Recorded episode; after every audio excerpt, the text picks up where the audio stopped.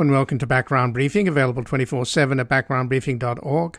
I'm Ian Masters, and today we'll examine a number of stories and issues in the news. We'll begin with revelations of atrocities committed by retreating Russian troops in Ukraine, with 300 civilians found on the outskirts of Kiev murdered, many bound and tied, shot execution style. Joining us is Rebecca Hamilton, a professor of law at American University's Washington College of Law, where she teaches criminal law, national security law, and international law. She previously was a legal correspondent for Reuters and covered the civil war in Sudan, serving as a lawyer in the prosecutorial division of the International Criminal Court, working on cases in the Democratic Republic of Congo, Central African Republic, Uganda, and Sudan, and recently served in the Office of Special Operations Low Intensity Conflict in the Department of Defense. Her latest book is Fighting for Darfur Public Action and the Struggle to Stop Genocide, and we will discuss her article at the Washington Post How the World Can Prosecute Putin for Going to War. Then we'll look into tools the United States government has but is not using to stop the spread of Russian disinformation contained in a 1937 law the Foreign Agents Registration Act, FARA. Originally created to counter Nazi propaganda and later Soviet propaganda, its provisions to label propaganda such as RT and Sputnik as propaganda remain to be enforced, while giant Silicon Valley platforms like Google, up until the Ukraine war, have been useful idiots for the Kremlin. Joining us is L. Gordon Crovitz, a former publisher, editorial board member, and opinion columnist for the Wall Street Journal, and the co CEO of NewsGuard, which rates news websites based on their journalistic reliability. We'll discuss his article at Politico U.S. law holds a tool to counter Putin's propaganda, but officials aren't using it. Then finally, with two fired workers from an Amazon warehouse in Staten Island creating a pop up union then winning a David versus Goliath fight to unionize their former workplace. We will speak with Harold Meyerson, one of the nation's best known progressive columnists and editor at large of the American Prospect. He also writes regularly about California politics for the Los Angeles Times and other national publications, and he joins us to discuss his latest article at the American Prospect A Generational Workers' Revolt Hits Its Stride. And before we go to our first guest, this program is completely independent without corporate sponsors and advertising, relying entirely on your support. So we ask you to take a moment and visit backgroundbriefing.org/donate or go to our nonprofit media foundation at publictruthmedia.org where you can keep us online and on the air on a growing number of stations for as little as $5 a month. Help sustain us into the future so that we can continue to provide breaking news analysis from the most knowledgeable guests at home and abroad. And we've made it easier for you to donate simply by credit card at backgroundbriefing.org slash donate, where your tax-deductible contributions make this program possible. And joining us now is Rebecca Hamilton, who's a professor of law at American University's Washington College of Law, where she teaches criminal law, national security law, and international law. She previously was a legal correspondent for Reuters and covered the civil war in Sudan, serving as a lawyer in the prosecutorial division of the International Criminal Court, working on cases in the Democratic Republic of Congo, Central African Republic, Uganda, and Sudan, and recently served in the Office of Special Operations Low Intensity Conflict in the Department of Defense and her latest book is Fighting for Darfur Public Action and the Struggle to Stop Genocide. And she has an article at the Washington Post How the World Can Prosecute Putin for Going to War. Welcome to Background Briefing, Rebecca Hamilton. Thanks so much for having me. So, since uh, you wrote your article in the Washington Post, Rebecca, of course, we've had these hideous revelations of what appear to be, you know, at least 300 civilians massacred in a town on the outskirts of uh, Kiev as the Russians withdraw from the town. And it's prompted President Biden to, well, he's already accused Putin of being a war criminal, but he went on to say today he is a war criminal. This guy is brutal, and what's happening in Bucha is outrageous, and everyone's seen it. And I think it's a war crime, and he should be held accountable. That's quoting Biden today. So, will this give impetus to what you were suggesting earlier in terms of the crime of aggression, which is a crime against the uh, UN Charter? So I think it's important to disentangle the two things a little bit. I think it builds political momentum for accountability in general. Um, but it's important to say, and, and I think um, President Biden muddied the waters a little bit for, for folks today with his remarks. It's important to say that we already have a court that has jurisdiction over war crimes. So the International Criminal Court is already up and running its investigation uh, into war crimes being committed in Ukraine that would absolutely cover um, what we've seen in, in the images coming out of, of Bucha today. Um, so that is already underway. There's a separate question about also getting Putin for the crime of aggression, which is a crime that the ICC doesn't have jurisdiction over in this case. And for listeners, the, the basic difference between the two is that war crimes are the crimes that are committed once you're in the conflict itself. Um, the crime of aggression, which I would also love to see President Putin be held accountable for, is the decision to go to war in the first place. Um, and that's what we would need an additional tribunal set up in order to prosecute. So, when the president said today, we have to gather the information, we have to continue to provide Ukraine with the weapons, and they need to continue the fight. So, you've been in these war zones in Darfur, etc. How do you gather evidence in, uh, in under these conditions? It's obviously not easy, right? If there's a war going on. Yeah, it's not easy at all. I mean, the the one thing that um, investigators have operating in their favour um, that we didn't have, for example, when we were trying to build the case for atrocities in Darfur, is that they have the support of the government on whose territory these crimes are taking place. Ukraine said to the International Criminal Court, We are granting you jurisdiction. We want to see these crimes prosecuted. And so they will facilitate access for um, ICC investigators to get onto the scene of a crime. Whereas often in, in previous situations, you've had the government itself stopping people from getting in to do documentation. Um, so that's helpful. But, but even so. It's obviously extraordinarily difficult circumstances, and there are security and safety issues for everyone, not least of which um, potential victims and witnesses that investigators may wish to speak to.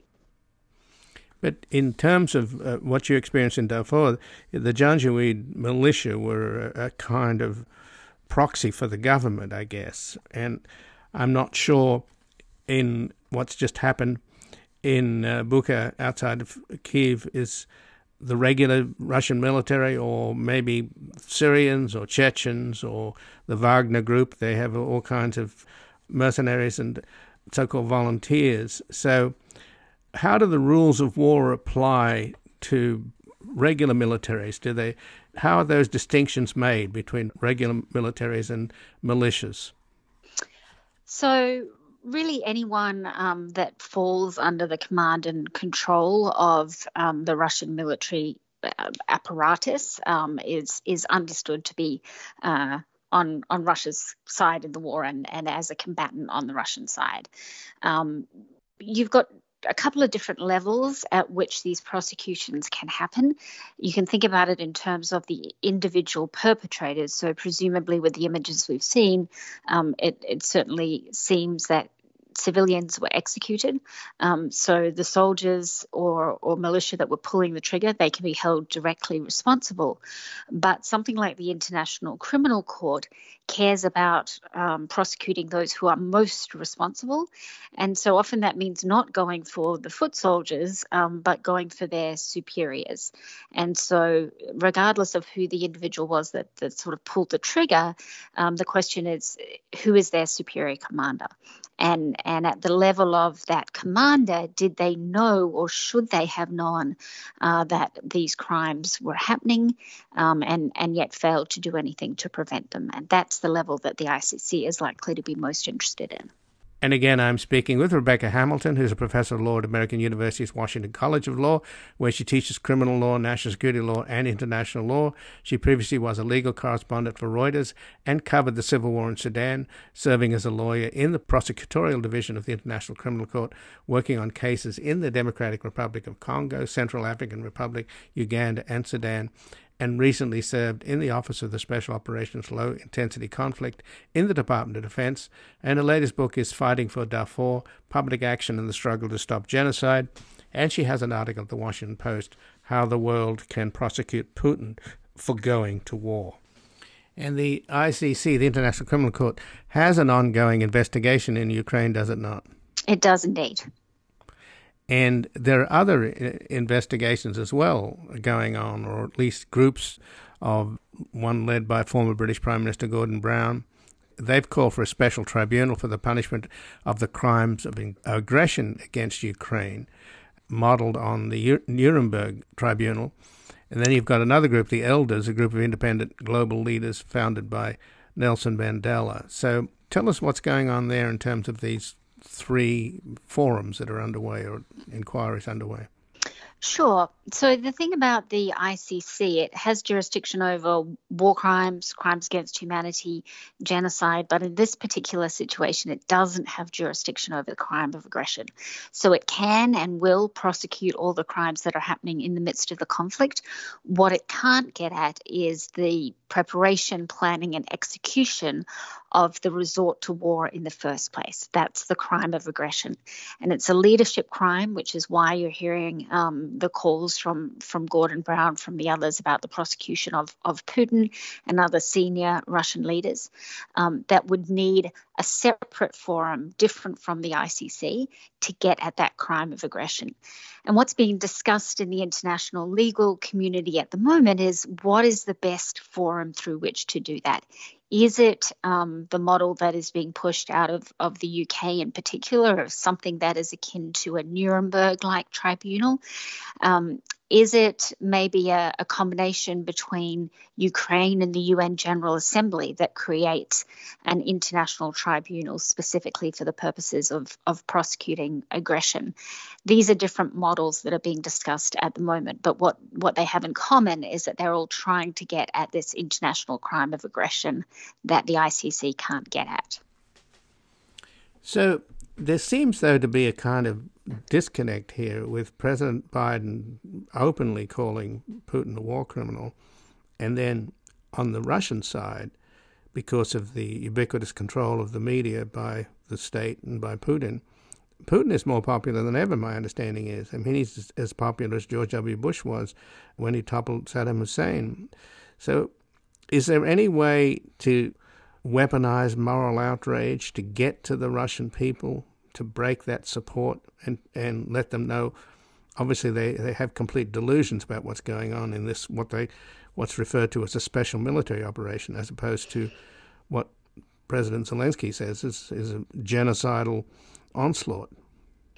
So I think it's a really difficult information environment, and I think it's worth highlighting um, that there are extraordinary, in fact, numbers of, of Russian people who are managing to get outside sources of information and have been protesting at, at grave risk to their own um, security and, and even life. Um, so there there is that protest that is is happening there, although obviously extremely difficult um, to to do under the the circumstances of control that the Russian state has. But I think you know among those of us that are advocating for accountability. Um, a piece of that rationale is is that you are building an accurate record of what happened that will be valuable um, to to not only Ukrainians but but also Russians in the future, um, perhaps when they're in a in a different information environment than they are trapped in right now. So it's a bit ironic, is it not, Rebecca, that you have President Biden being so outspoken. He's obviously personally outraged, and he's been getting criticism because of his blunt language and maybe the extent to which some argue that he's burning bridges in terms of any future negotiation with Putin, which of course is fairly unlikely at this point. But the United States is not a signatory to the International Criminal Court. So isn't that a kind of disconnect? Yes, it's it's a huge problem uh, for the United States, and um, and I think that's exactly why you, you, saw the sort of confusing language calling for a war crimes tribunal when there is in fact already um, an international court, the ICC, that is that is prosecuting exactly these war crimes. Um, I, you know, I'm going to be watching the Biden administration for for changes in language on this. Um, I don't imagine we're going to see the uh, the U.S. joining the ICC anytime soon. But I think what we're seeing unfold in Ukraine is yet another argument why it is, in fact, in the long term interests um, of the United States to support the work of the ICC, um, particularly if you you have your president coming out and, and making all the right noises in terms of, of international criminal accountability. Um, uh, they should be supporting the court that is already up and running and, and prepared to prosecute these crimes. So, to the question of how do you weaponize moral outrage, is that a realistic prospect? Do you mean among the Russian population? No, I think to sort of get a kind of critical mass of moral suasion across the globe. I mean, it's very strange to me that countries like uh, India, for example, are not condemning Putin at all, if not this, you know, arguably supporting him. And of course, we understand China's position, but it does seem that there's a sort of battle going on around the world, you know, for hearts and minds in terms of people facing up to the reality of what's happening in Ukraine. So I think my perspective may be a, a little different on this, in that um, having seen a number of conflicts play out outside of Europe, I am taken aback by the degree of political will, um, the uniformity, comparatively speaking, of the moral outrage that we're seeing in response to Ukraine. I have not seen this speed, clarity, and uniformity um, of political will and calls for accountability in any other situation that I've worked on. Um, and so, you know, I think that that is absolutely there uh, in this situation to a sort of unparalleled degree. If anything, um, I'm finding it really difficult to have conversations with with friends and colleagues in Syria and in Sudan, um, who, despite facing egregious atrocities, have never seen this degree of unanimity unanimity um, from the international community in supporting their calls for justice. So is that to say that is there a racial component to this because the Europeans are being slaughtered? I think so. Well, that is an unfortunate fact, right? Yeah, I mean, it's not. It's. I don't think we're. For the most part, we're not talking about you know intentional racism at a, at an individual level. And I want to be really clear that I think Ukraine absolutely deserves and demands um, the level of, of moral outrage that we're all feeling. It's just that there are also a lot of conflicts outside Europe um, that merit the same level of attention. And the trouble is that that we have this structural racism built into the international system. So, just in the last couple of minutes, Rebecca Hamilton, Russia's Foreign Minister Lavrov is basically dismissing this as, as fake news as he did the bombing of the maternity hospital, which he claimed was staged. So recently, the International Criminal Court, acting with unprecedented speed, ordered Russia to suspend its military operations in Ukraine. So, who can get to uh, Lavrov and Putin? Because Putin is a is a trained lawyer and he likes to wrap his decisions in legalisms, even if what he does is illegal. yes. Um, so I should say it's the ICJ uh, in a in a different case that that has ordered um, the suspension of military operations, and Russia is obviously not paying attention to that, and no one really expected that they would. But that's not to say that it's not important. Uh, these international courts that are coming out with decisions and judgments are continuing to build on that political will that is there and, and will strengthen it over time. One of the things that we always see in a conflict situation is that there is a huge level of attention at the initial moment of crisis, and then that attention falls off over time. But every time that you have a president, a court, um, make a, a, decision that is condemning uh, the violence that we are seeing unfold in Ukraine, um, that that keeps it on the radar of journalists, of citizens, and continues to build political will. In terms of actually getting any of these guys in the dock, um, it is not going to be a short-term project. And and international criminal justice never is. But you need to do the documentation in the moment so that you secure the evidence that could otherwise be degraded over time. You build the case you issue the arrest warrant and even if it is 5 10 15 years later eventually they end up having their day in court. And it, it is this week at the International Criminal Court where we're seeing the first ever prosecution of the atrocities that happened in Darfur 20 years ago. So it's taken all that time to get a Janjaweed leader um, in the dock in The Hague. But eventually it happens. And it can only happen if you start doing the work right now. So, just in the last minute, then, Rebecca, could Lavrov be arrested if he shows up to speak at the UN in New York? Uh, and the UN has a different set of um, immunity regulations around what you can do with arrest warrants. Certainly, if he he travels broadly to other countries, um, if there's an arrest warrant out for him, I don't think there will be an arrest warrant out for him yet. I think it's too soon. Um, but but Putin, Lavrov, all of the senior Russian leadership should be concerned about international travel generally going forward. Well, Rebecca Hamilton, I thank you very much for joining us here today. Thank you. And again, I've been speaking with Rebecca Hamilton, who's a professor of law at American University's Washington College of Law, where she teaches criminal law, national security law, and international law. And she previously was a legal correspondent for Reuters and covered the civil war in Sudan and served as a lawyer in the prosecutorial division of the International Criminal Court, working on cases in the Democratic Republic of Congo, Central African Republic, Uganda, and Sudan, and recently served in the Office of the Special Operations Low Intensity Conflict in the Department of Defense. And her latest book is Fighting for Darfur Public Action and the Struggle to Stop Genocide. And she has an article at the Washington Post How the World Can Prosecute Putin for Going to War. We're going to take a brief station break and back looking into tools the U.S. government has but is not using to stop the spread of Russian disinformation.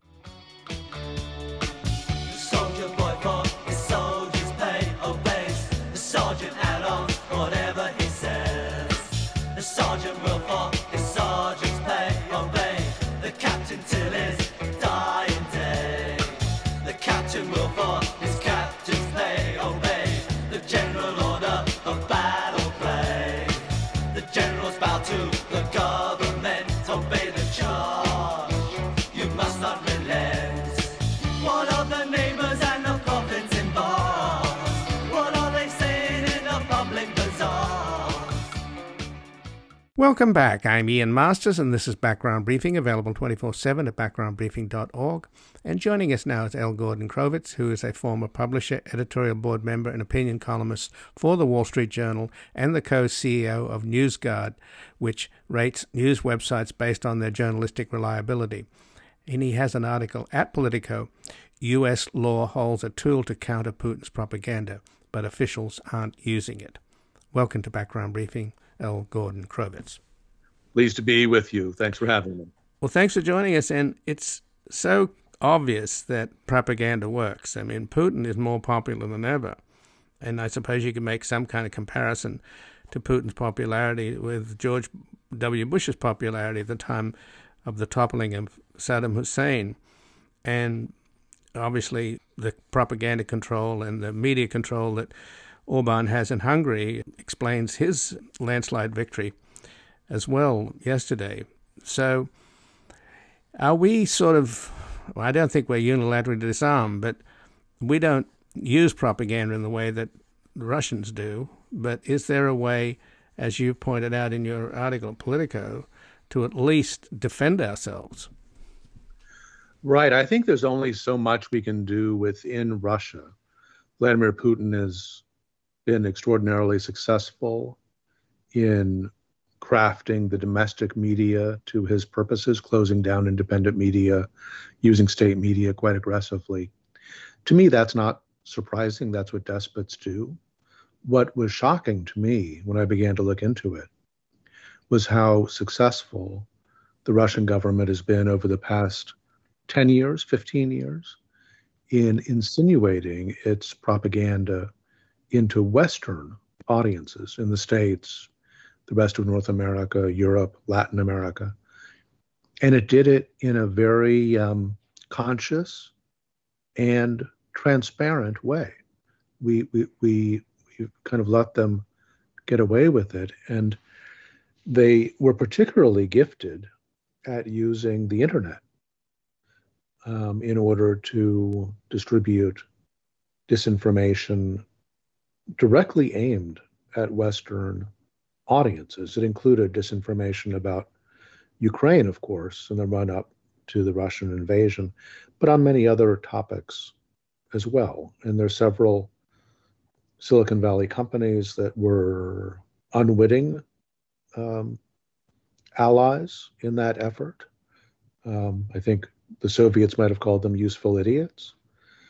And our US government, as my article said, has on the books a law exactly aimed at this problem from a different generation that for years has gone all but unenforced. So you're talking about FARA, right? The Foreign Agent Registration Act. So tell us about how that was set up to counter Nazi propaganda and then later Soviet propaganda. Yeah, the FARA Act, the Foreign Agents Registration Act, has a fascinating history. It was drafted in the 1930s in reaction to efforts by the Nazi government in Germany to influence American public opinion. The Nazi government was quite active in sending pamphlets and magazines, booklets, trying to justify itself. And of course, there was some support uh, in the US, and the Nazi government did what it could to encourage it. Congress passed a law in the late 1930s, not based on censorship, you know, which is not an American value, but based on disclosure, which is an American value. And the law says that for hostile foreign agents operating in the US, there needs to be disclosure so that Americans would at least know who was feeding them the news. So, in the context of propaganda from Nazi Germany, later the Soviet Union, I would certainly argue now from Putin's Russia and, by the way, President Xi's China, that the law should be enforced. And what the law said was that um, whoever was distributing foreign propaganda from hostile countries should include uh, disclosure of that fact. And so in the 1930s, when the technology was pamphlets, not uh, YouTube videos, but pamphlets, the pamphlets came with a sticker that said, uh, We are distributing Nazi uh, content, um, and it's there for all to see. And those of us of a certain age who might have read Soviet Life magazine in the Cold War will remember seeing stickers and disclosures saying this is being distributed uh, by such and such a magazine distributor, but the content that you're reading is being produced in Moscow. And that's, you know, I think quite useful for consumers of news to know who's feeding them the news. The the congressman who introduced uh, the law originally uh, said that the passage of this bill, this is his words, the passage of this bill will label such propaganda just as the law requires us to label poison. Um, and the House Judiciary Committee at that time uh, issued a report, and their wording was the spotlight of pitiless publicity will serve as a deterrent to the spread of pernicious propaganda. In other words, so long as Americans knew where the information was coming from, they'd be able to use their own news judgment to discount it, to, to understand where it was coming from. That concept has been wholly lost on the internet. And into that vacuum marched Vladimir Putin and millions, tens of millions, maybe hundreds of millions of dollars worth of effort behind outfits like uh, one that was originally called Russia Today. It began as a broadcaster. It became RT, and instead of focusing on broadcast, it focused on YouTube. And it was so successful on YouTube, it was the first news source to reach 1 billion views. Um, and more recently became the first uh, news source to reach 10 billion views, larger than CNN, larger than the New York Times, larger than any other news operation.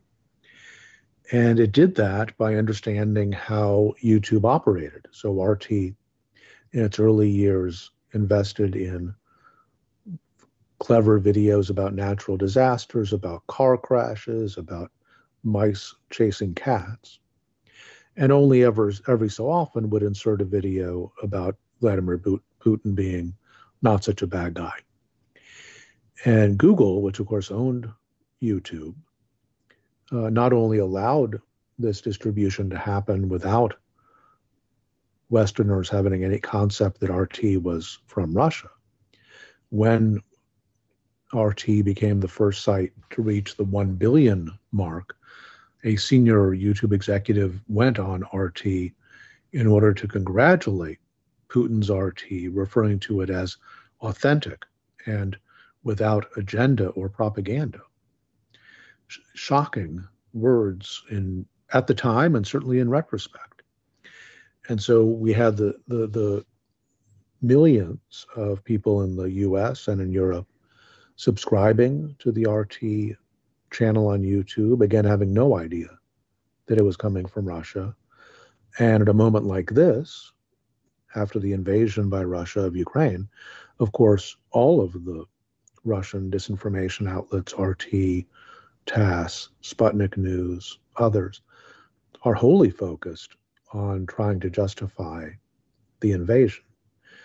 And they, you know, I think one way of thinking about Russia in particular is that disinformation has been an agent of their foreign policy going back to Lenin and certainly Stalin.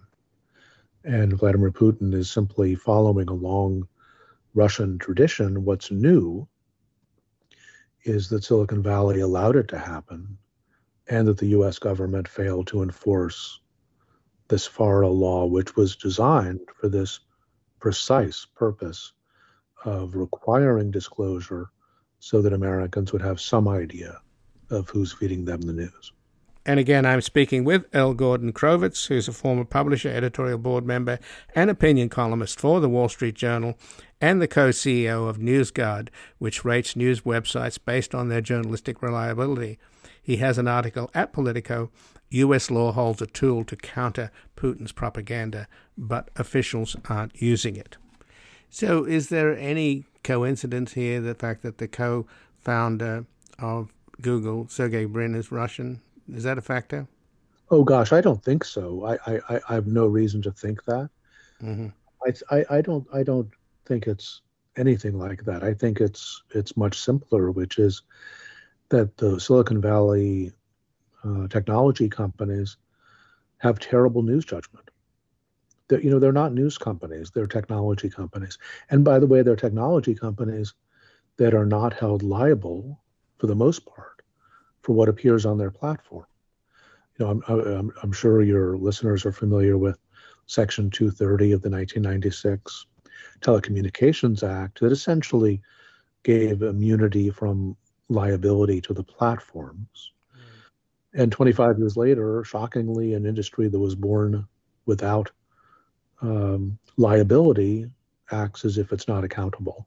So I, I, don't think there's anything nefarious about it. I think it's just terrible, terrible news judgment. And it's one reason why the FARA law, by requiring disclosure of the distributors, doesn't count on the distributor's goodwill. Um, it, it, it, it, relies on the law to require distributors to uh, make clear to their audience, in, in YouTube's case, the viewers, um, who's feeding them the news and the way that should work on the internet. It's not exactly the same as as gluing in a sticker onto Soviet Life magazine or onto a Nazi pamphlet from the 1930s. But it's much easier on the internet. There's plenty of space, and, and what should appear is a quite detailed explanation of what RT is, what TASS is, what Sputnik News is, on the Chinese side, what Xinhua is, etc. And that should be on every piece of content, whether somebody sees it in their Facebook feed or a Twitter feed or on YouTube or somebody sends a link by email. The, the, the way the FARA law was written in the 1930s, it was aimed at disclosure, which means making sure that the consumers of the news have instant access to whatever information they need to make up their minds about whether to believe something or not believe something. And there's a, a great opportunity now, I think, to learn from the mistakes of the last decade or so and to make sure that there is that kind of disclosure uh, so that the Russians and the Chinese and others can't uh, take advantage of our open internet in order to corrupt our news environment. And the work that you do at NewsGuard, Gordon, with the, these nutrition labels, is that a model that could be followed with putting some teeth in FARA? Yes, and in fact, Microsoft um, provides NewsGuard ratings and nutrition labels to its users, as do others. And what that provides is um, uh, a rating based on credibility and transparency for all of the news and information sites that account for 95% of engagement. So many, many, many news and information websites. And those nutrition labels go into great detail on the Russian, Chinese, other disinformation sites on why they score poorly in areas like um, disclosing a point of view, disclosing ownership, repeatedly publishing false content, reporting responsibly or irresponsibly.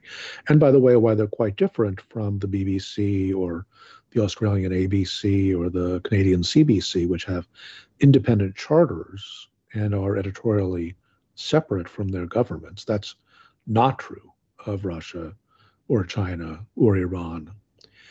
Um, and yet, to a news consumer on YouTube or looking at a Google search result or a Twitter feed, these brands all look just the same.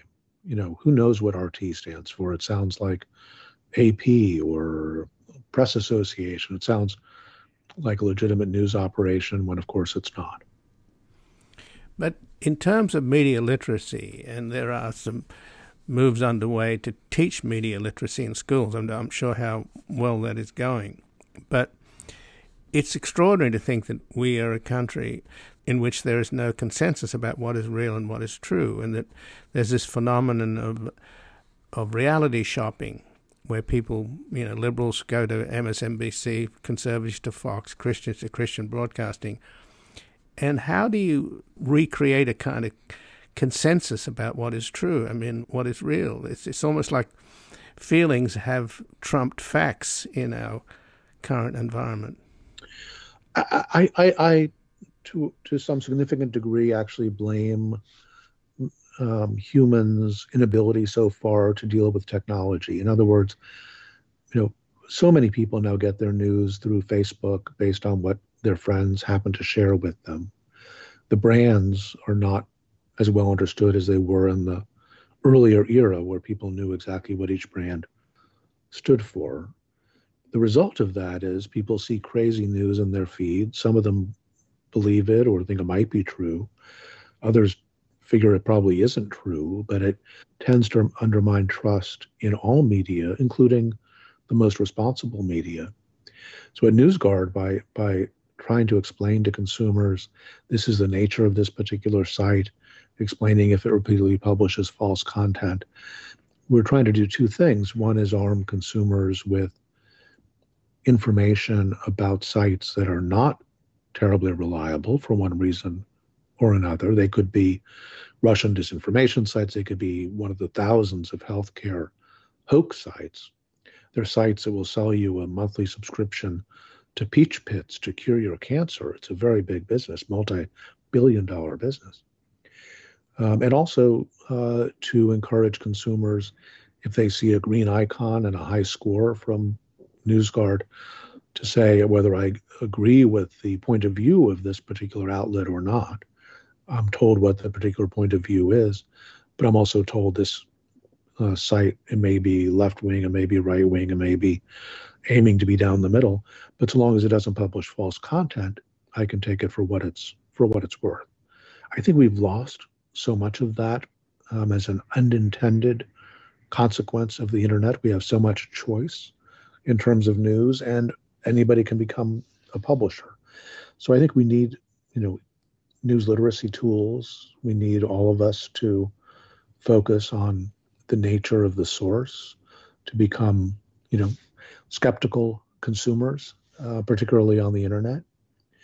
And tools like the FARA law can help by mandating disclosure about the nature of, of the sources. Well, L. Gordon Crovitz, I thank you so much for joining us here today. Ian, it's a pleasure. Thank you for your interest. And again, I've been speaking with L. Gordon Crovitz, who's a former publisher, editorial board member, and opinion columnist for the Wall Street Journal and the co CEO of NewsGuard, which rates news websites based on their journalistic reliability. And he has an article at Politico U.S. law holds a tool to counter Putin's propaganda, but officials aren't using it. We're going to take a brief station break. We're back looking into how two fired workers from an Amazon warehouse in Staten Island created a pop up union, then won a David versus Goliath fight to unionize their former workplace. I'm sick and tired of hearing things from uptight, short sighted, narrow minded. All I want is the truth. Just give me some truth. I've had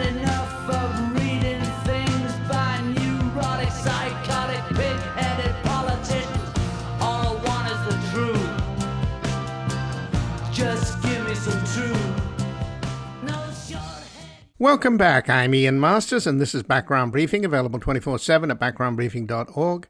And joining us now is Harold Meyerson, one of the nation's best known progressive columnists and editor at large of The American Prospect. He also writes regularly about California politics for the Los Angeles Times and other national publications. And his latest article at The American Prospect is A Generational Worker Revolt Hits Its Stride.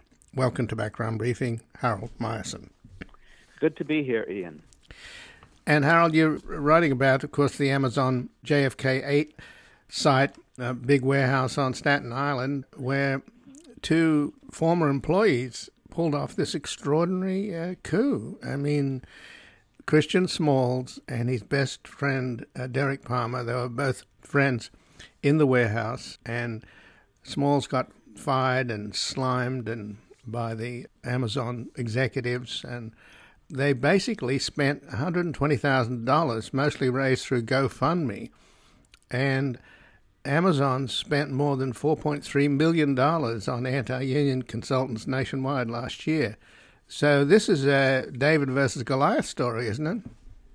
Oh, it's absolutely David versus Goliath, and and the more so because uh, the Amazon labor union that uh, uh, Smalls and Palmer set up wasn't an, an, affiliate of any existing union. It was sort of a pop up, as it were, uh, in, in the phraseology of our time. Uh, and, uh, you know, they managed to get uh, volunteer uh, organizers who were working in the, uh, in the plant, in, in the warehouse.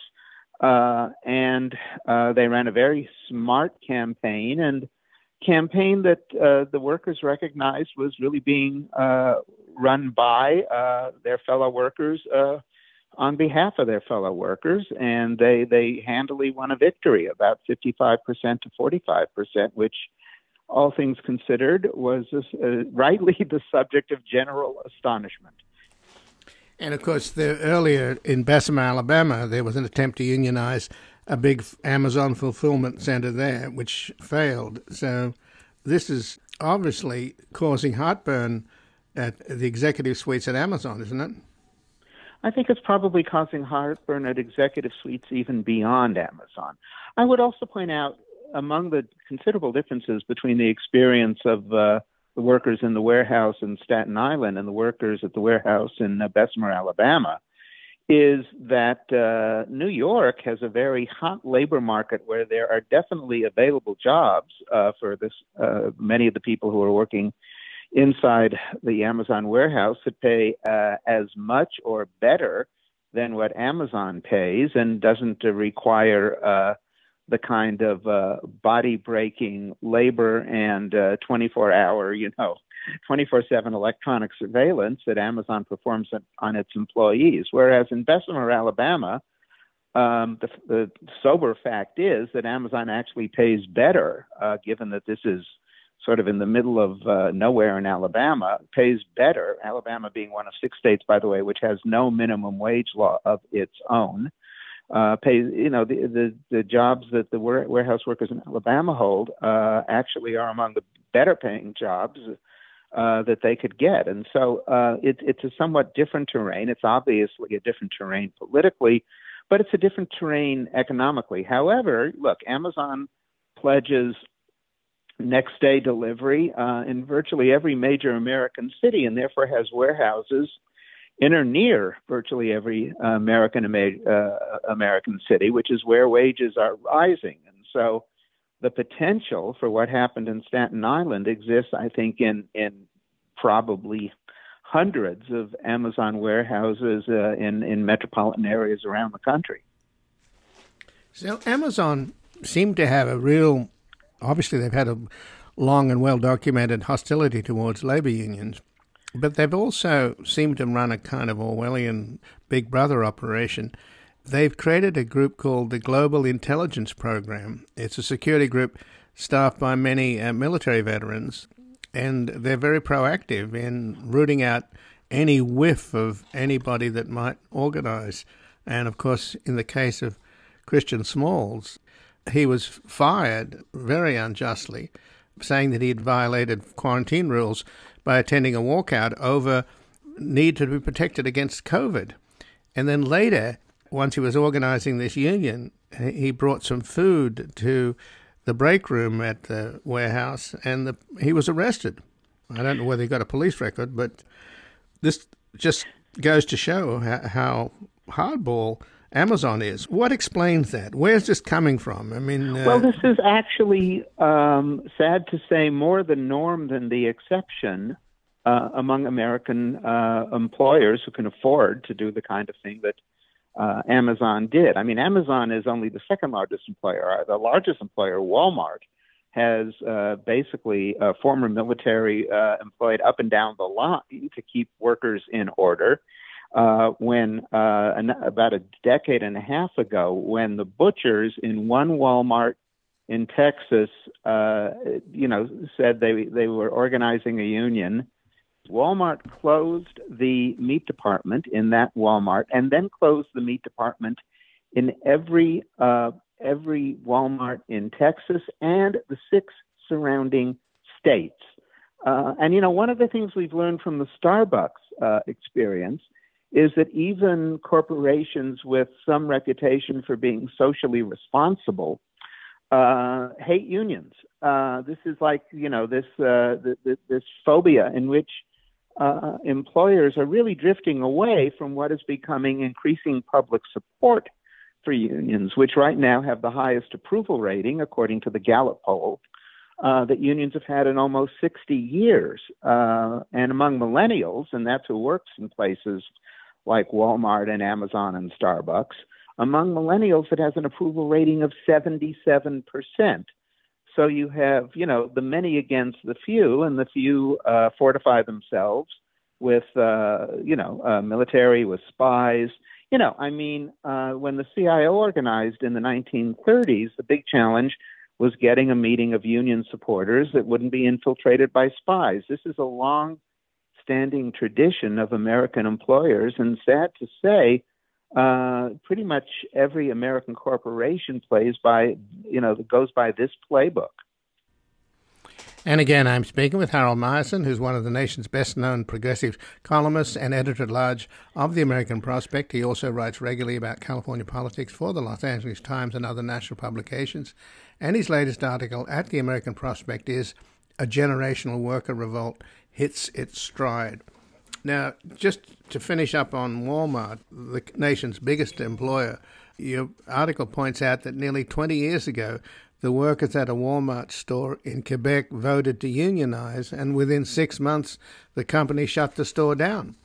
So um, that's, that's right. But you know, Amazon is, as I suggested, in a kind of unusual position. If they want to maintain their uh, their calling card among uh, uh, corporate behemoths, which is we can get you next day delivery, they can't really shut down warehouses that service uh, the large American cities, and that's why. Uh, you know, I think the sort of thing which went on at the Staten Island warehouse uh, could be possible at uh, many, many other Amazon warehouses. So let's talk about the growing appeal for unions amongst millennials. And you cite a Dartmouth College unionization of a dining hall. yeah, some undergraduates but... who ha- who are putting themselves through Dartmouth in part by working uh, in the dining hall. Uh, they had their own little pop-up union. They uh, uh, demanded a vote. They got a vote uh, supervised by the National Labor Relations Board, and the vote was 52 to nothing in favor of going union. Uh, and I think, you know, when you look at millennials and Gen Zs and they look at the economy, uh, this is an understandable reaction. I mean, since the uh, economic uh, collapse of 2008, the generation that has most taken it on the chops uh, is uh, is the young, is the millennials and uh, and and now Gen Zers. They're uh, they've gone into a job market uh, that until recently uh, certainly underpaid workers, and uh, uh if they went to college, they're still saddled with uh, humongous levels of student debt. And it's been widely commented on that this is a generation among older millennials that isn't buying homes or doing the sort of thing that pre- previous generations of Americans have done because they're too saddled with debt, because homes are too costly. This is a generation that is the most pro union generation either since the 1930s or ever, and I'm not sure which. Well, of course, Henry Ford was an incredible reactionary and fought against the UAW, but at least he understood that you had to pay your workers enough to buy your product or their product. And this seems to be lost. I mean, the younger generation you're talking about, who are now pro union, it seems, in a way, it's cruel that they grow up in the most materialistic society where they're barraged by advertisements and peer pressure to have the latest this, that, and the other, and yet they don't have the purchasing power. So, absolutely. Yeah, no, I mean, so you, you can understand why uh, the sentiment is there, why the pressure is there. Amazon warehouses, according to a survey by the New York Times, have an annual employee turnover rate of 150 percent, uh, which is one reason why actually it's some more, somewhat more difficult to organize uh, an Amazon warehouse because by the time you get a worker upset about working conditions, that worker usually has decided to hell with it. He, uh, he or she is gone. So, uh, and and Amazon counts on that. I mean, you know, it's it's by design that Amazon has such a high turnover rate. They know the job is is is backbreaking. By the way, I checked. You know, a, a couple years back before the pandemic, the uh, conference for the Business Roundtable passed a widely reported statement saying, "Well, we've been following, you know, the uh, creed of maximum shareholder value for 30 years here." And we want to acknowledge that now we'll be taking our stakeholders into consideration. And guess who signed that among the CEOs who signed it? None other than Jeff Bezos, uh, the uh, uh, founding uh, CEO, chairman, and still the largest shareholder in uh, in Amazon. Uh, and if there was ever an act of you know stratospheric hypocrisy and mendacity, it's it's signing a statement like that and then deliberately choosing to treat the hundreds of thousands of people who work in his warehouses as you know as robots. Uh, and if they take, you know, if robots don't need bathroom breaks, there's no reason why workers should either. So, of course, Bezos has stepped down and his successor just got what a pay package of what 212 million a year or something. Yeah, nice work if you can get it. Yes, and uh, at the same time that today's Wall Street Journal reports that the ever rising level of CEO pay set a new record in 2021. Uh, so there you go.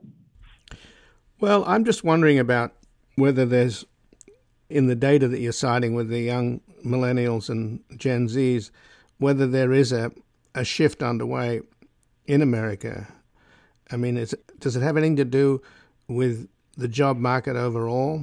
This is the time when workers have more clout because they're much more in demand. Yes, it, it, it, has. It does have something to do with that because there are at this point uh, there are still uh, all these job openings uh, from people who haven't come back to work from the pandemic, and uh, it is a, a, sense of economic security that workers can uh, uh, change change jobs, and so that definitely helps an effort like the one at the Amazon warehouse. Of course, if the federal if the Federal Reserve really slams on the brakes on the economy and raises interest rates up the wazoo then the job market doesn't look so bright and it'll be tougher. Uh, it'll be tougher.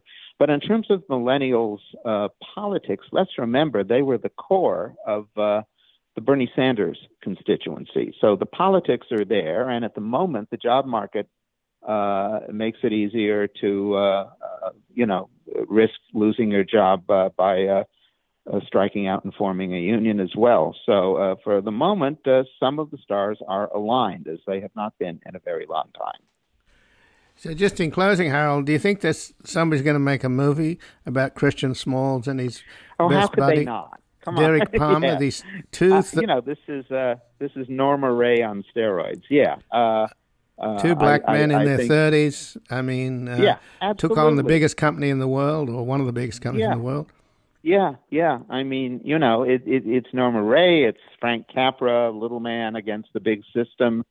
Even though Capra was no radical, he certainly appreciated the appeal of a story like that, and he would appeal, he would appreciate the appeal of a story like this. And what does it say about the actual union, the warehouse union? I can't remember the exact title of it, but they were the ones that were behind the Bessemer attempt. Well, that was one of many unions, the uh, re- ho- retail wholesale department uh, department store union. They're one of many unions that have tried to, uh, over the years, organize warehouses. Actually, the union that has most warehouses under contract is the Teamsters, which are under new leadership for the first time in more than 20 years. Uh, they got a new president uh, in late March. Uh, and the Teamsters have pledged many millions of dollars to unionize warehouses. So we'll see how all of this all of this meshes together. On the West Coast, it's uh, a combination of the Teamsters and the Longshore unions that have uh, unionized warehouses. But then you have this massive concentration of warehouses in what's called the Inland Empire, near uh, halfway between LA and San Bernardino, where you've got more than 100,000 workers working in these warehouses, and they're non-union entirely. So there's there's a lot of work to be done in Amazon warehouses and in other warehouses. So more pop-ups to come. To come. I would, I would, I would hope there are more pop-ups to come. Pop-ups so far seem to seem to be working pretty well. Well, Harold Meyerson, I thank you for joining us. I appreciate it. My pleasure, Ian. And again, I'll be speaking with Harold Meyerson, one of the nation's best known progressive columnists and editor at large of the American Prospect. He also writes regularly about California politics for the Los Angeles Times and other national publications. And his latest article at the American Prospect is A Generational Worker Revolt Hits Its Stride. This has been Background Briefing. I'm Ian Masters, and I'd like to thank producer Graham Fitzgibbon. And to help us sustain this program into the future and assure it remains free to all, please take a moment to support us by going to backgroundbriefing.org slash donate or publictruthmedia.org where you will find our non-profit Public Truth Media Foundation, where your tax-deductible donations, large and small, keep us broadcasting. And if you missed any of today's program and would like to explore our vast archives, you can find us at backgroundbriefing.org, where we'll include extended interviews searchable by topic, and have made it easy for you to sign up for daily email updates that provide links to resources, articles, and books discussed on the program. Also, you can find links there to subscribe wherever you get your podcasts, and we also encourage your ratings and reviews on these platforms. Find us on Twitter and Facebook at Ian Masters Media, and please do help us reach more listeners by sharing this program with friends, family, and colleagues.